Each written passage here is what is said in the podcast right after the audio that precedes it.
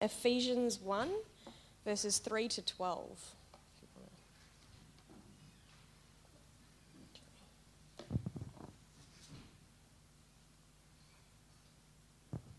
So, spiritual blessings in Christ.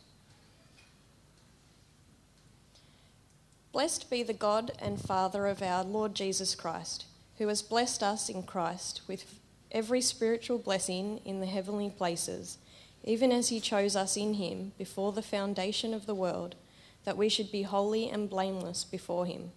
In love, he predestined us for adoption to himself as sons through Jesus Christ, according to the purpose of his will, to the praise of his glorious grace, with which he has blessed us in the beloved. In him we have redemption through his blood, the forgiveness of our trespasses, according to the riches of his grace, which he lavished upon us in all wisdom and insight, making known to us the mystery of his will, according to his purpose, which he set forth in Christ as a plan for the fullness of time, to unite all things in him, things in heaven and things on earth. In him we have obtained an inheritance, having been predestined according to the purpose of him, who works all things according to the counsel of his will, so that we who were the first in hope to hope in Christ might be the praise might be to the praise of his glory.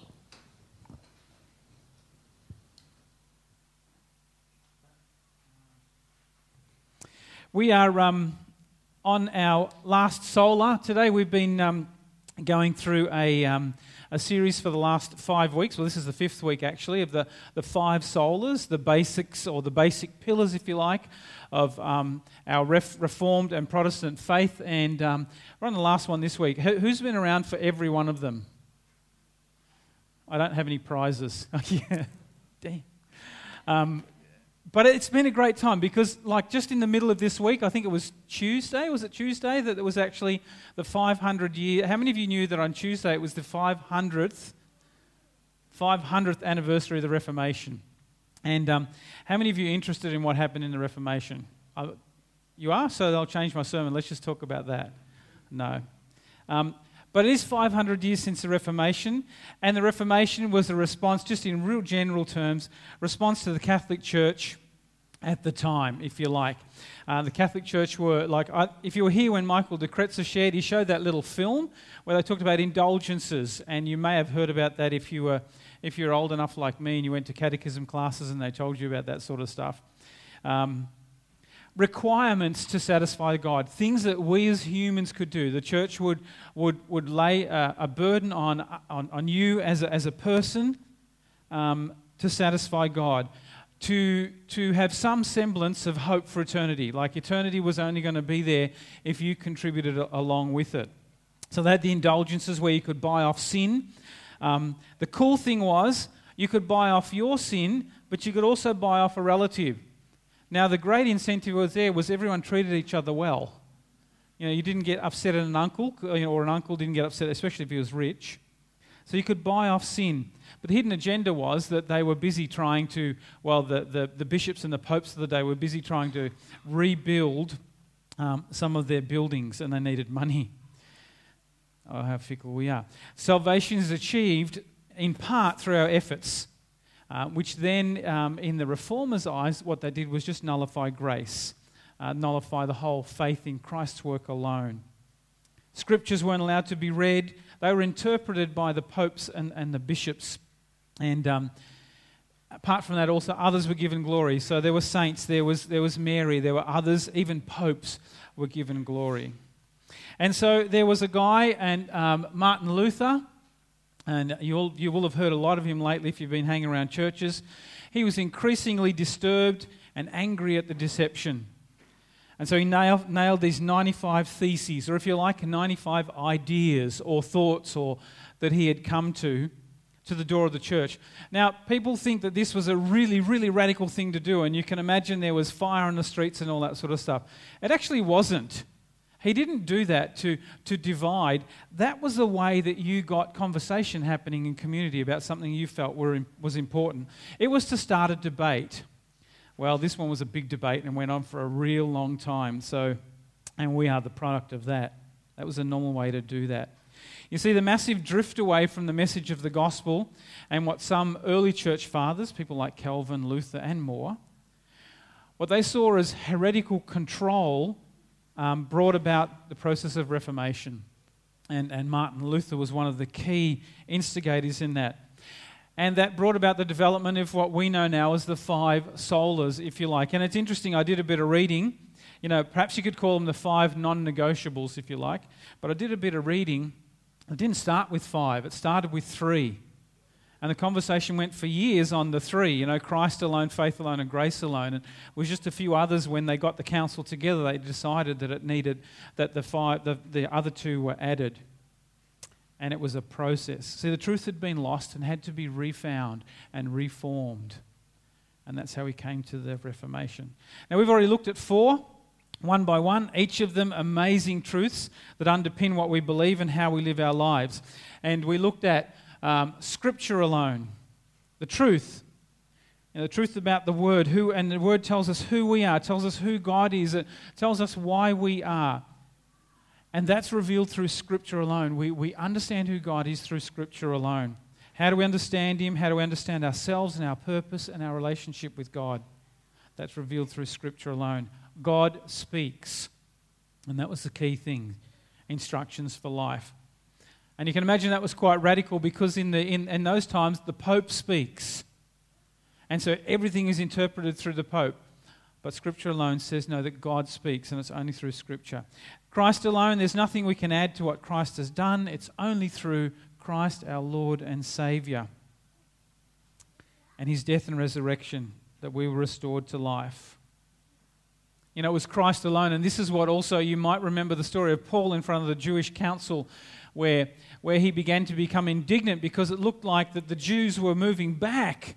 Uh, well, actually, they were before the time. The Jews were moving back to, to earning your salvation when they said to the Gentiles, Well, look, it's okay that you are now, uh, that you believe in Jesus, but in order to make it whole, you have to be circumcised. A whole nother sermon. And that was what Paul was railing against, that it's Christ alone, Jesus alone. And the Reformation affirmed that many years later. Grace alone, God's act of redemption was a gift of grace. We're saved by the grace of God alone. A free gift. You can't buy it, it's full, it's free, it's incredibly rich, and it was at Christ's expense.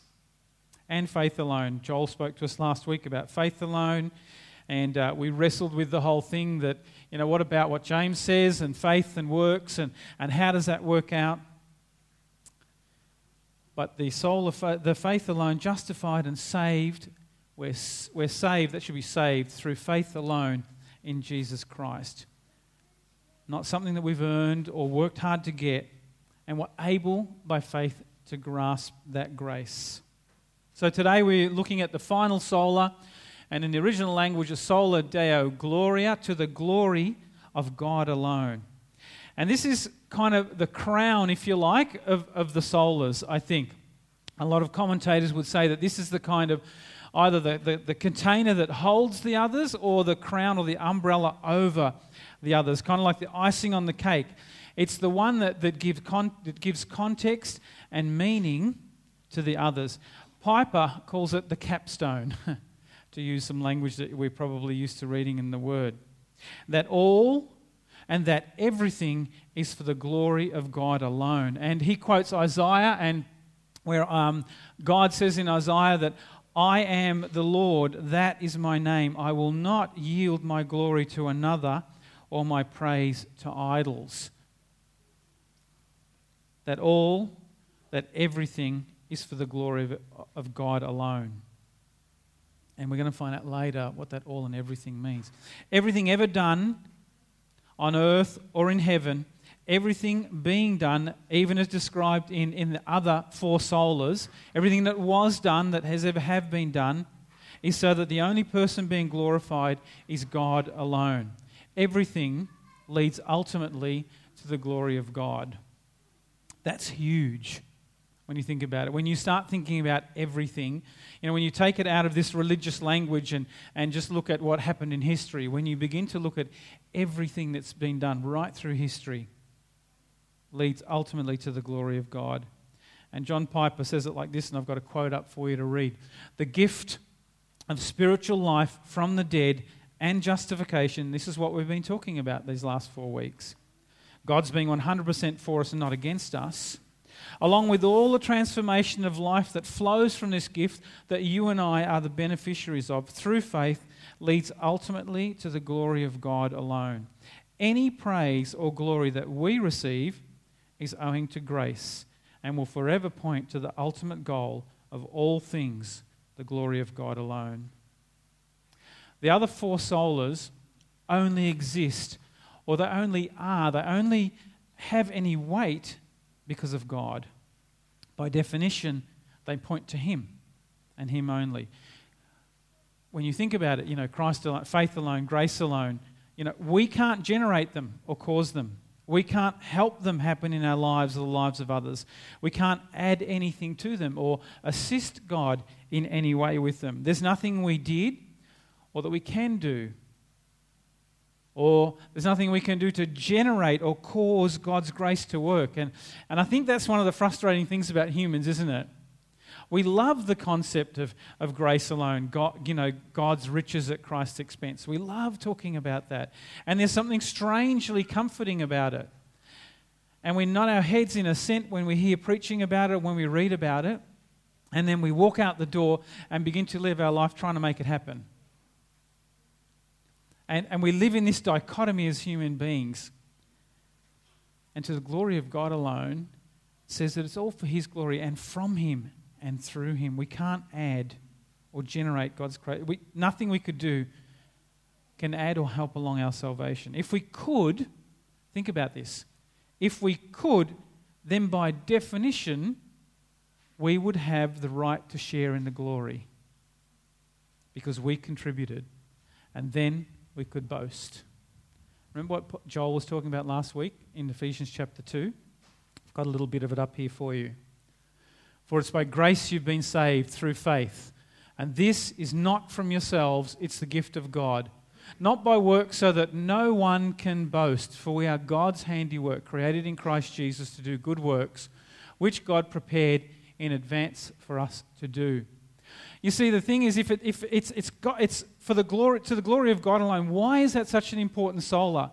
Because if we could have done anything, if, we, if there's anything we've done to add to faith, to grace, to salvation, then by definition we could share in the glory. It was me and God. And he couldn't achieve it by himself. I helped him. I couldn't achieve it by myself. God helped. And that's why this is so important. God's work in salvation is simply, God's work in our salvation is simply a display of the goodness of God and it points to Him, to the glory of God alone. Our salvation isn't for us. That's a bit of a radical thing to say, isn't it? Our salvation isn't for us. It isn't for our comfort and for our security. It's to give glory to God. And although I'm laboring this point, it's really important, the alone part. That's why the reformers really felt that this was so important to be part of it. Because we as humans, we want to share in the glory, don't we? We want to feel like that we've earned it. We want to feel uh, less dependent. We don't like the idea that there's absolutely nothing that we can do. We want to be a part of it. We want to contribute. We want to help God. So, this sola is no less important for us to get, to understand, than the first four. Salvation is from Him, through Him, and it points back to Him for His glory, and we are merely the privileged recipients. You might sound like we're feeling pretty weak here at the moment. Romans, um, Paul said in Romans, For from Him and through Him and for Him are all things. Let me say, say it again. For from him, through him, and for him are all things. To him be the glory forever. That's how Paul finished off Romans chapter 11. But even more than that, just like the other four solas, totally change our lives when we understand them. Just like the last four weeks when we grip and we, we, we grasp uh, the whole concept of, of grace and, and the whole idea that you know, Christ died for us and that, um, and that you know, faith, we're saved by faith alone. As, we, as those things change and affect our lives, the way we live, the way we serve, so does this fifth sola. Changes our life as well. Because if our salvation brings glory to God, then it follows that our lives here must do the same. If our salvation, if that, you know, and, and in, in 1 Peter chapter 3, I think it is, where, no, right, right, start at 1 Peter, where he says, you know, the, the, that it's, we, have, we have this. Um, um, I'm quoting out of my head now, the gift of eternal life that's stored away for us in heaven that can never perish, spoil, or fade. You know that whole scripture there that it's kind of locked away in heaven and it can never change. If our salvation is just there, then it's not giving glory to God now. That's why this fifth sola is so important. If our salvation brings glory to God, which it does, then it follows that our lives here must do the same. If our salvation points to God and glorifies Him, then our lives, our choices, our actions, and our efforts must do the same all the time. Glory belongs to God alone. God's glory is the central motivation for salvation, not improving the lives of people. Though that's a wonderful byproduct. God is not a means to an end, He is the means and He is the end. The goal of all of life is to give glory to God alone. Corinthians says, whether you eat or drink, whatever you do, do all to the glory of God. And as the Westminster Catechism says, and some of you might remember this from some of our catechism lessons, the chief purpose of human life, the chief end of man, is to glorify God and enjoy Him forever. Is that just in heaven or is that now? You can answer if you want. You can do a popcorn answer if you like, if you've got different answers, you know. And is that just for heaven or is that just now? And, and that's why this fifth sola is so important. The glory of God alone isn't that, wow, he did that. That's amazing. Wow, that's really cool. You know, he saved me. You know, and I have that's that's really cool. What does it mean for us now as as saved people, as people that are redeemed? What does it mean for us to continue to see that God receives all glory for everything now. And does that sometimes get, dis- get distorted? This means, the Westminster Catechism means, and Corinthians means that we live our lives with the goal in mind to bring glory to God. So we live our lives on Monday, Tuesday, Wednesday, Thursday, Friday. We live our lives as families at work. The way we make life choices, uh, the way we use our career, um, relationships that we're in, the way we serve, the way we think about our future and we plan our future. And boy, we're, we're, we're, really, we're really good at planning our future nowadays, aren't we? Aren't we? I mean, I was just at the gym this morning and you know, morning, good morning TV, you know, they have on all the machines. I've realised that the, the, the, the, the segments of morning TV go for about two minutes and the ads go for about four minutes. And the, and the ads are always life insurance, you know, doing this with your superannuation, a whole lot of that sort of stuff in the morning. Must be because they think businessmen are going like this and wondering what they're going to do with their money for the rest of the day you know, so let's, let's lock them in. But we're brilliant at planning stuff. We're brilliant at planning our, our um, real estate portfolio, our superannuation, our, how our business will run, what our career paths might be, how we're going to study and what that's going to look like. But what if we lived our lives with a goal in mind to only bring glory to God with all those things, with our future, with our finances, with the way we develop our character, the way that we interact with others in, in, in our church, in our life, in our families, in, in our friendship groups, the way we operate our businesses, the way we operate our churches, our ministries, our endeavors, and our missions. What if the measuring stick was that the only person that can receive glory for this, and he must, is God alone?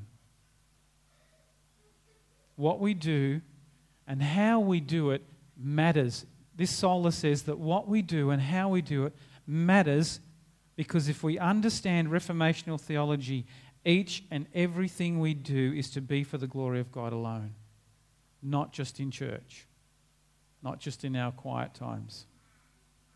How does that make you feel?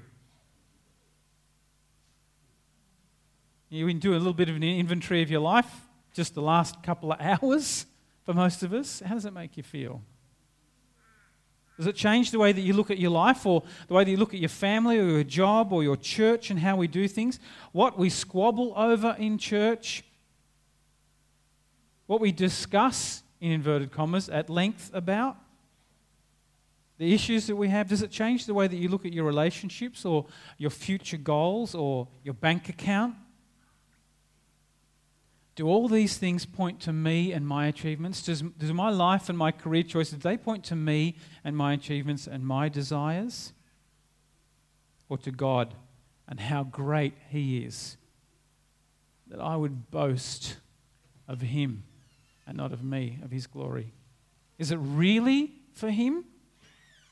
Or is it a little bit for me too? Or a lot for me? So then, does that mean that we don't perform or do amazing things for fear that it'll point to me? Or does that mean we don't excel and, and look brilliant and, and, look really smart? Or go for excellence? I read this interesting thing and I was sharing it with, uh, I think I was talking to um, Joel and I think I was talking to Shane about it the other day too. I read this thing about Bach. How many of you listen to Bach regularly? Not me. but, you know, how many of you agree that he was an amazing musician and writer of music? I mean, if you don't listen to him, you, you have to acknowledge that. I mean, his, history will tell you that. Johann Sebastian Bach. You share a good name, Johann. He got in trouble in church. Actually, this might be, you might identify that. He got in trouble in church because when his brother was the organist, and his brother was sick, so he had to step in as a step in organist, you know, the, and he was too good. Get that? He was too good, so the church got, got upset with him because he played too well, and so they said, You're performing. We don't want you to play anymore. he then wrote music that was largely rejected by the church for being way too fancy and too excellent. In fact, his music actually never really took off until after he died. His, his music became famous after that. There's an interesting tidbit there. He found freedom in the Duke of the time who had him write music for the royal family because the Duke recognized his, his music was brilliant and had him write music for the royal family. But it never ever satisfied Bach because he knew that God had called him to write music and that it was from God and for God. In fact, he used to say, I write the notes, but God makes it music. A historian wrote this. Have a read of this. Even though the Duke gave Johann the freedom to write what he wanted, Johann never forgot that it was God who made the music through him. Whenever he began a new piece, he bowed his head and he prayed, Jesus, help me show your glory through the music I write. May it bring you joy even as it brings joy to your people. Without Jesus' help, Johann knew he'd never be able to complete the task. Before writing even one note, Johann carefully formed the letters JJ at the top of the page. With that, the music began to pour from his soul and onto the page. When he was finally satisfied, he wrote the letters SDG at the bottom of the page Sola Deo Gloria, for the glory of God alone. Because he hoped that when the music was played, it would point towards God. And so, even now, when you look at old manuscripts of him, you will see written at the bottom SDG of almost all of his manuscripts. So, yes, we are supposed to excel and be excellent and do well in order to point to God and to bring him glory. You see, we are, we're supposed to do well. We're supposed to excel because we are glory reflectors. We're not glory manufacturers. Let me say that again. We are glory reflectors, not manufacturers of glory. Now, you know, I'm not naive, even of my own life. Of course, not everything we do does that. I'm aware of that. I too have sinful, selfish motives in so many, many things. You see, and why does this not work well? Because sin gets in the way. Sin robs God of his glory. That's, you know, that's, that's the definition of sin. It's missing the mark, isn't it? It's, it's, it's where um, sin steals away glory from God. Humanity, you and I, every one of us sitting here, do this. Paul, when he spoke in Romans 1 about sinful humans, he said this, and I put this on a slide for you. For although, and he was talking about how sinful humans, how, how we knew the truth, for although they knew God, they neither glorified him as God nor gave thanks to him.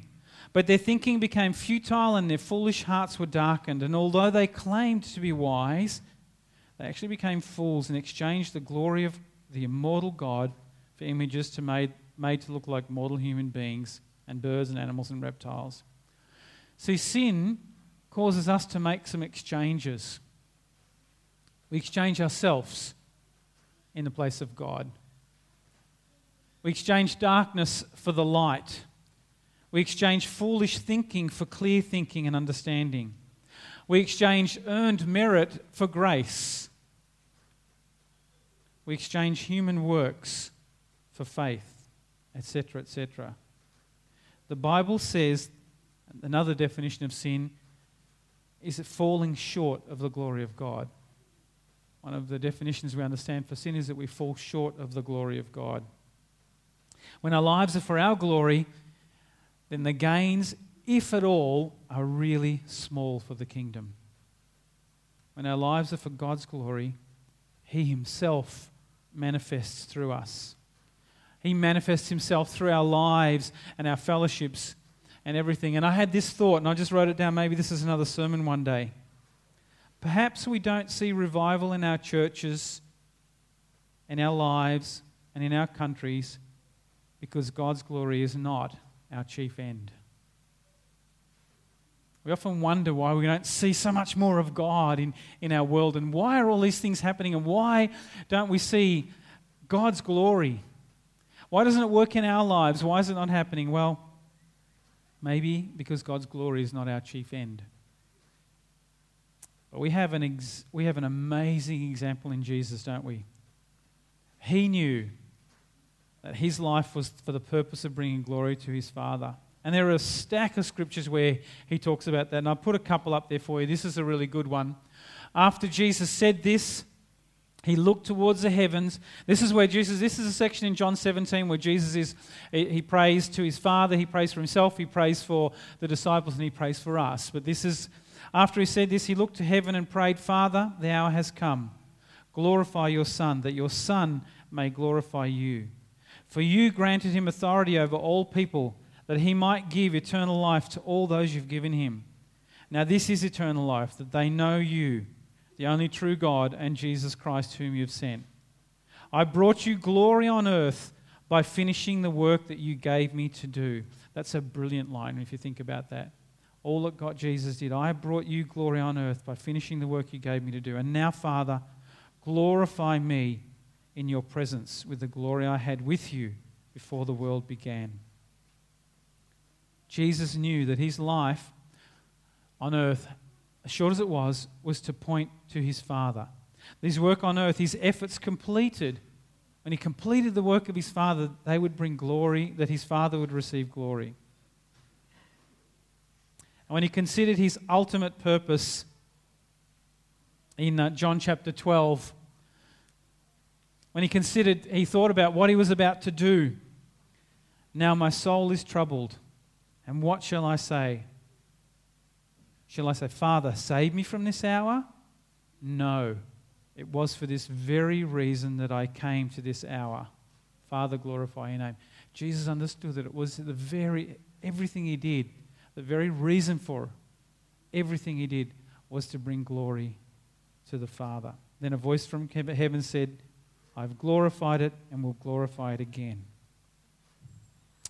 See, we have a Savior who knew that he would be, and he was, the embodiment of grace and salvation. That in him, that would go way beyond mere words but become a deed that instantaneously redeemed all of mankind, us included. And whilst doing that, he would glorify his Father in heaven. That's the example we have to follow. When we look at our life and we look at all that we do, is to the glory of God alone. That's the example we're following. In fact, we're called to emulate Jesus and reflect that same character to the world. The fifth sola is to the glory of God alone. And it's been actually really good to read about it, just to understand. You know, um, I'm not unaware of the fact that even as, as we sit here, as I stand here, that that is an enormous ask. And yet it's an ask. And just being conscious of that with all the kind of things we do, with all the planning we do, all the interactions we have, if we were to ask ourselves, hmm, did that give God glory? We might be a bit surprised. So, this is the end of the series on, on Reformation. And I think it's been so, well, we think it's been so, so important for us to be reminded of the riches of the Reformation that these men went through, the reminders of how much God has done for us. Is it important? You know, is it still relevant? You know, I've spoken to, um, to some people, and some churches are, are doing stuff with it, and some aren't. And getting into discussion with some people, is it really relevant for us today? I think so. I read this um, little article in the past week, and I thought it was spot on. Uh, actually, ironically, it was written in a magazine Relevant. And I just wanted to, to, for us to, to read it because I think it's really good. When we think of what we've been doing the last five weeks, just to wrap this up Reformation is for all of us all the time.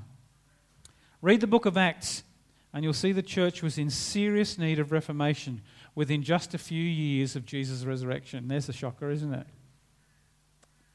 There were squabbles about doctrine, diets, racism. And this won't change as long as we're on this earth. In Luther's time, the Catholic Church was, let's be honest, unhinged in many ways. In hindsight, we see that the practice of asking for cash to secure God's forgiveness of a loved one is twisted. You know, we think of that now and we think, how crazy is that? How stupid is that? But we only have this clear view because we are hinged to some basic truths from the Bible. I'll let you make your own judgment on the condition of the Western church today. Have we drifted at all from God's hope for us? Probably.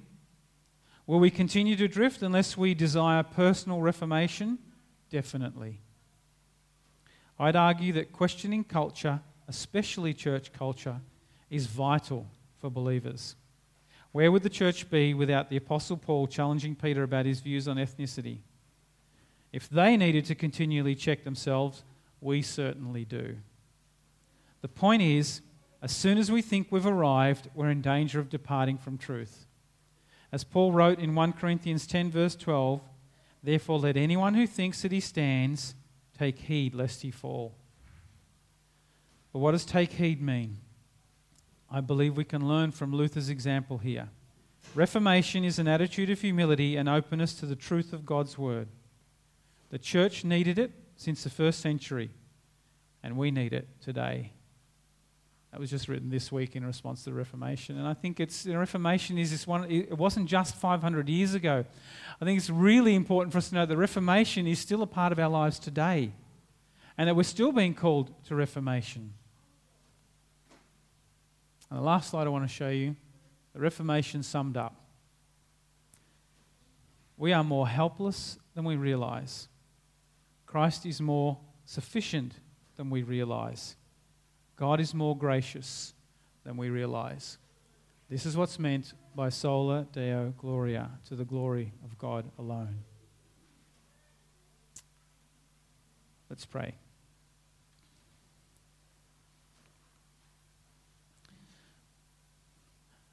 Father, thank you for um, just even these last five weeks, but I guess thank you for what they were about.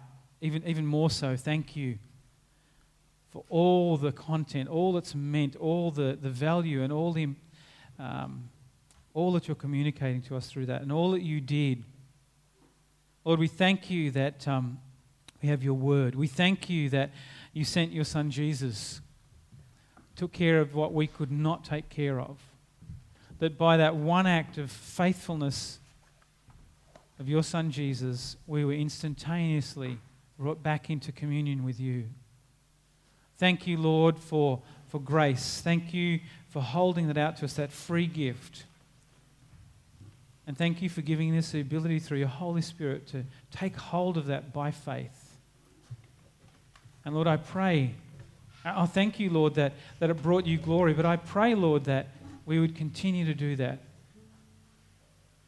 That even in this broken world that we look at now, even in the, the mess that we feel like the world sometimes in, that we would be relentless in our pursuit to see that your glory is exposed and manifest in the world. And Lord, that um, it seems like a big ask, but Lord, it can start just in our lives, in our daily choices, in the places that we are. It can start by people saying that my life is not about me, but it's about you.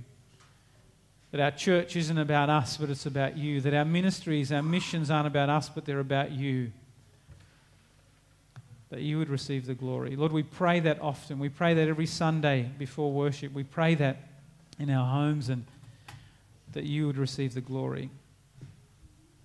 Lord, I pray that you'd show us how to give hands and feet to that in a greater way in all that we do. And I pray, Lord, that as we reflect on where we've come from and, and the riches of the Reformation for us, Lord, that that would cause us to bring glory to you as well. That we would recognize that you did something amazing and that we're a part of that. And for that, we give you glory, Lord. In your name, amen.